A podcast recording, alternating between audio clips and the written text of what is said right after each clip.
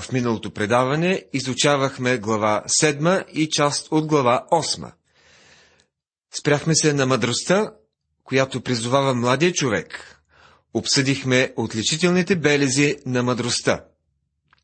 Основното, което трябва да запомним от миналото предаване, е стихът от 8 глава 13 стих. Страхът от Господа е да се мрази злото.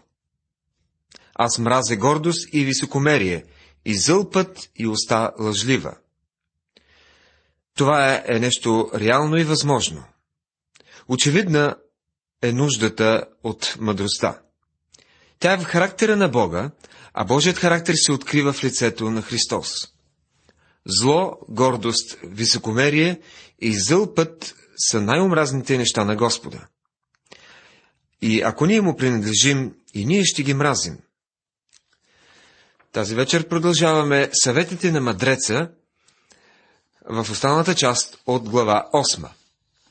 Ще видим, че мъдростта е персонифицирана в Христос. От този момент нататък смятам, че и сами ще откриете кой говори. И това е Исус Христос. 22 стих се казва: Господ не имаше в началото на пътя си, преди древните си дела. Тук виждаме Господ Исус, виждаме мъдростта, която придобива определена самоличност. От вечността бях поставена, от началото, още преди създаването на земята. Глава 8, стих 23. Бях поставена е всъщност бях помазана. И това от самото начало.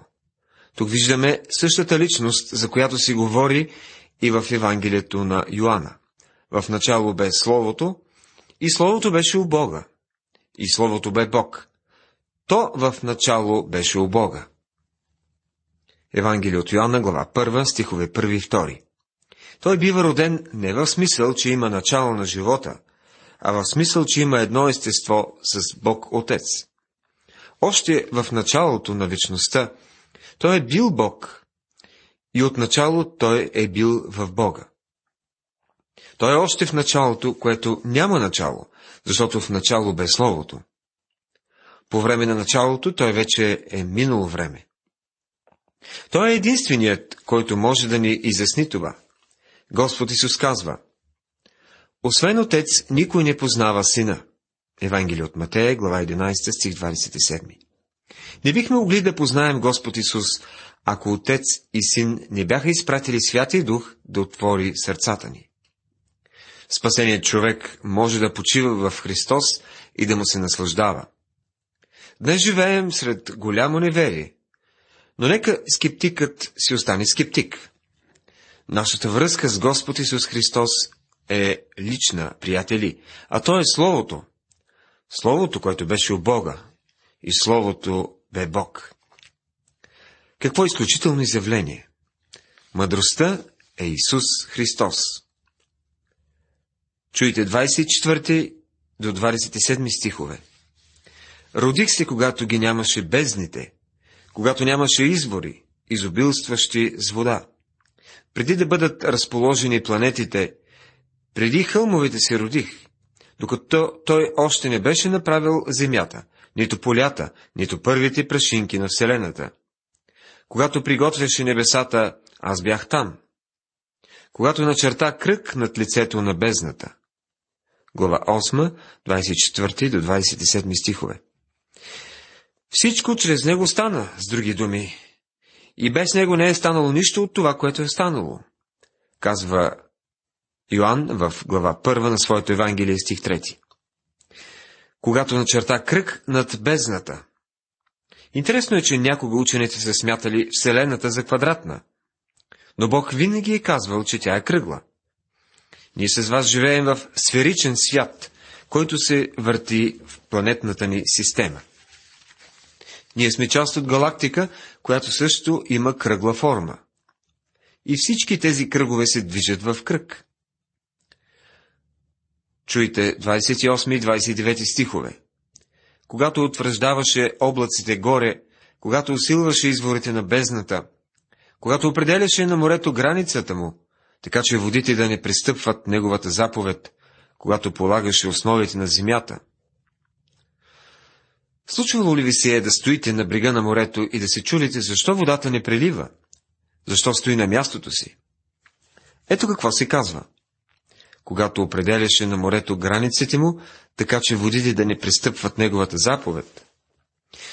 Бог е създал закон, който държи водите на мястото им.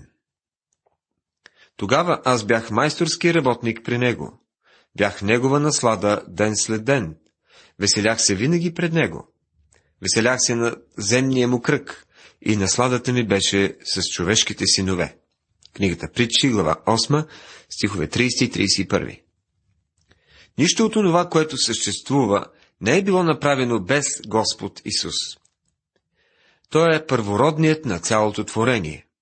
Той е над всичко. И защо? Защото чрез него Отец извиква в съществуване всичко, защото е вечният Бог, който казва: веселях се винаги пред него. Тези чудесни радости и наслади са възможни за нас поради чудната Божия благодат. И така, синове, послушайте ме, защото блаженни са онези, които пазят моите пътища. Послушайте поука и бъдете мъдри, и не я отхвърляйте.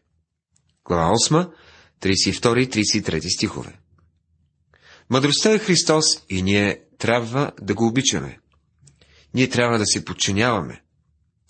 Блажен човек, който ме слуша, като бди при портите ми ден след ден и пази при стълбовете на вратите ми. Защото който ме намери, намира живот и придобива благоволение пред Господа. Стихове 34 и 35. Който ме намери, намира живот. Христос каза същите думи. Който има Христос, има тоя вечен живот. А който ме пропуска, вреди на душата си. Всички, които ме мразят, обичат смъртта. Глава 8, стих 36. Ако мразите Христос, приятели, значи обичате смъртта. Колко ясно се вижда в тези притчи, че мъдростта е Христос. Преминаваме към изучаването на глава 9. В настоящата глава виждаме младия човек, вече записан в училището на мъдростта, и ние се радваме за това. Всичко е готово и можем да надникнем в училището, което се кани да бие първия си звънец. Мъдростта съгради дома, издяла 7-те си стълба. Закла, което имаше заклане, размеси виното си и сложи трапезата си. Изпрати слугините си и кани от височините на града: който е прост, нека си отбие тук. И на неразумния казва: елате, яще от хляба ми и пийте от виното, което размесих. Книгата Притчи, глава 9, от 1 до 5 стихове. Мъдростта си е построила дом. Това е нейното училище. Забележете, че той има 7 стълба. Можем да кажем, че тези 7 стълба представляват една завършеност. Училището предлага пълно обучение, чак до докторска степен. Нека не подценяваме ролята на доброто образование. Някои обичат да изтъкват факта, че Господ е избрал за свои ученици 12 неуки мъже. Така е. Никой от 12-те не е имал докторска степен по богословие. Обаче вие знаете, че заслужената докторска степен означава години на тежка работа. Колкото до образованието на апостолите, никой прекарал 3 години с Господ Исус Христос не остава необразован. Те са научили много от най-великия учител, който света някога е виждал. Освен това, апостол Павел е бил много добре подготвен в училищата на своето време. Никой не би могъл да каже, че той е бил невежа. Нека не забравяме, че мъдростта е сам Исус Христос. И той може да ви даде цялостно образование. Закла, което имаше заклане, размеси виното си и сложи трапезата си. Така, време е да отидем на училище и да започнем да се храним с приготвените блюда. Изпрати слугините си и кани от височините на града. Нека да напомня, че днес към нас е отправена същата покана. Приготвена е сватбена трапеза и до гостите са изпратени покани, които гласят, че всичко е готово. Много от поканените отказват обаче да дойдат. И затова слугите тръгват по пътищата и по пазарите, за да поканят други гости за сватбеното тържество. Така е записано в Евангелието на Матея, 22 глава, първите 14 стиха. Любопитно е, че мъдростта трябва да излезе по пътищата и пазарите, за да покани хората да дойдат. Ние също трябва да излезем по пътища и пазари с посланието: Бог се помири с вас, сега и вие се помирете с Бога. И така от страна на Христос ние сме посланици, като че Бог чрез нас умолява: Молим ви от страна на Христос, примирете се с Бога. Второ послание към Коринтяни, 5 глава, 20 стих. В днешно време словото се разпространява вероятно повече от когато и да било в историята на света. До краищата на света е изпратена покана да дойдем в училището на мъдростта, т.е. да дойдем при Господ Исус Христос. Оставете невежеството и живейте, и ходете по пътя на разума, приканва мъдреца в 9 глава, 6 стих. Някои обаче няма да послушат. И това са присмивачите. Няма смисъл да си губим времето с тях. В почти всяка църква ще откриете малка група хора, които се противят. Трябва ли да продължаваме да им даваме Божието Слово? Господ Исус ни казва да не хвърляме бисерите на свинете. Някои тълкователи смятат, че тяхното място не е тук, че те са били вмъкнати допълнително. Който получава присмивателя, си докарва позор, и който изобличава безбожния, си лепва петно. Не изобличавай присмивателя, за да не те намрази. Изобличавай мъдрия, и той ще те обикне. Давай съвет на мъдрия, и той ще стане още по-мъдър. Учи праведния, и той ще увеличи знание. Книгата Притчи, глава 9, от 7 до 9 стихове. Някои хора ще ви намразят, ако им говорите Божието Слово. Това важи за всички векове, за всички хора. Има хора, които са толкова плитки, празни и невежи, че изобщо не биха приели Божието Слово. Присмивателят обаче изобщо не се интересува от Божието Слово и ще си изгубите времето, ако се опитвате да го учите на Библията. Страхът от Господа е начало на мъдростта, и познаването на святия е разум. Книгата Притчи, глава 9, стих 10. Може би си казвате: този стих вече го чухме. Докато малкото момче е все още от дома, първият урок, който получава, е страха от Господа. Страхът от Господа е началото на познанието, а безумните презират разум и наставление, се казва още в 1 глава, 7 стих. Сега младежът е вече в училището на мъдростта. Той е студент, едва първа година, и ето го първият му урок. Страхът от Господа е начало на мъдростта, и познаването на святия е разум. От тук започваме всички. Ако не сте започнали с това, значи изобщо не сте започвали. В предната 8 глава казахме, че страхът от Господа е да се мрази злото. И бяха изредени онези неща, които Господ мрази. А сега виждаме, че страхът от Господа е начало на мъдростта и познаването на святия е разум. Ако ние не започнем да опознаваме святият Бог, безграничният разум, тогава ние сме като безумци, защото живеем без Бога в този свят. В нашето съвременно общество сме толкова загрижени за безопасността.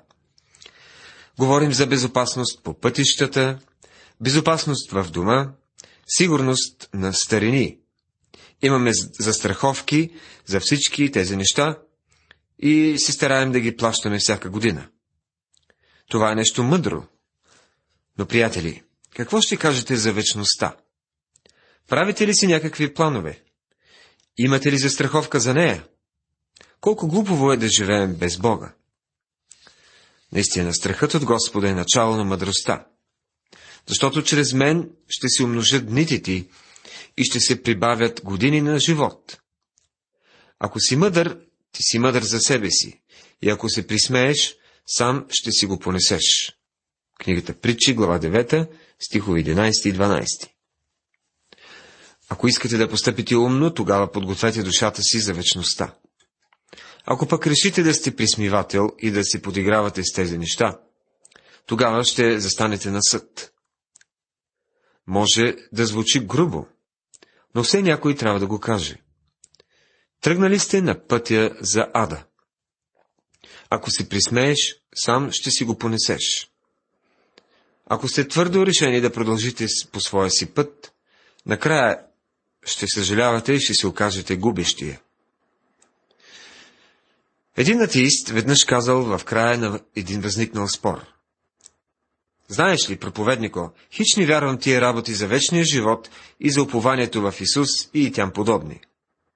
На някои хора може да им допадат, но мен не ми пука.“ А отговорът на проповедника бил следният: „Слушай, приятелю, да предположим, че си прав и наистина няма вечен живот.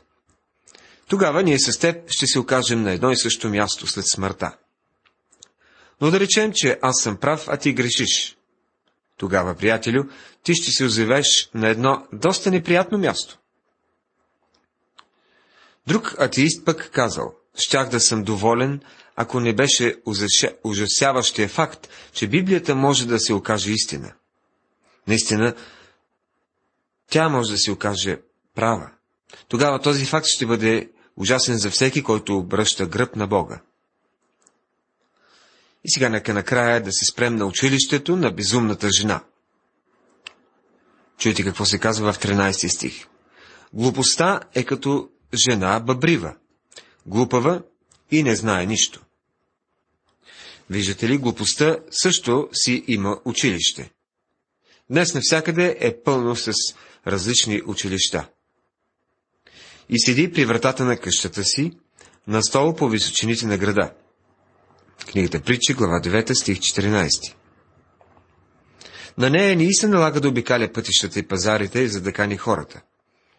Те сами идват. Използва, изглежда, много силна реклама. Хиляди хората ходят в такова училище. И казва: „Който е прост, нека се отбие тук“, а на неразумния казва: „Крадената вода е сладка и хляб, който се яде тайно, е вкусен.“ Но той не знае, че там са сенките, че поканените й са в дълбините на Шеол. Книгата Притчи, глава 9, стихове 16, 17 и 18. Колко много така наречени мъдри хора са си отбили там и са свършили трагично. Уважаеми приятели, завършихме нашето изучаване. В нашето предаване тази вечер поговорихме за училището на мъдростта, което всички ние трябва да преминем с максимален успех за наше вечно благословение. Всеки от нас е убеден, че трябва да избягва училището на безумната жена. И ние не сме от глупавите, а от мъдрите, които приемаме Словото в искрено и добро сърце, за да даде плод за вечността. Бог да ви благослови. Амин.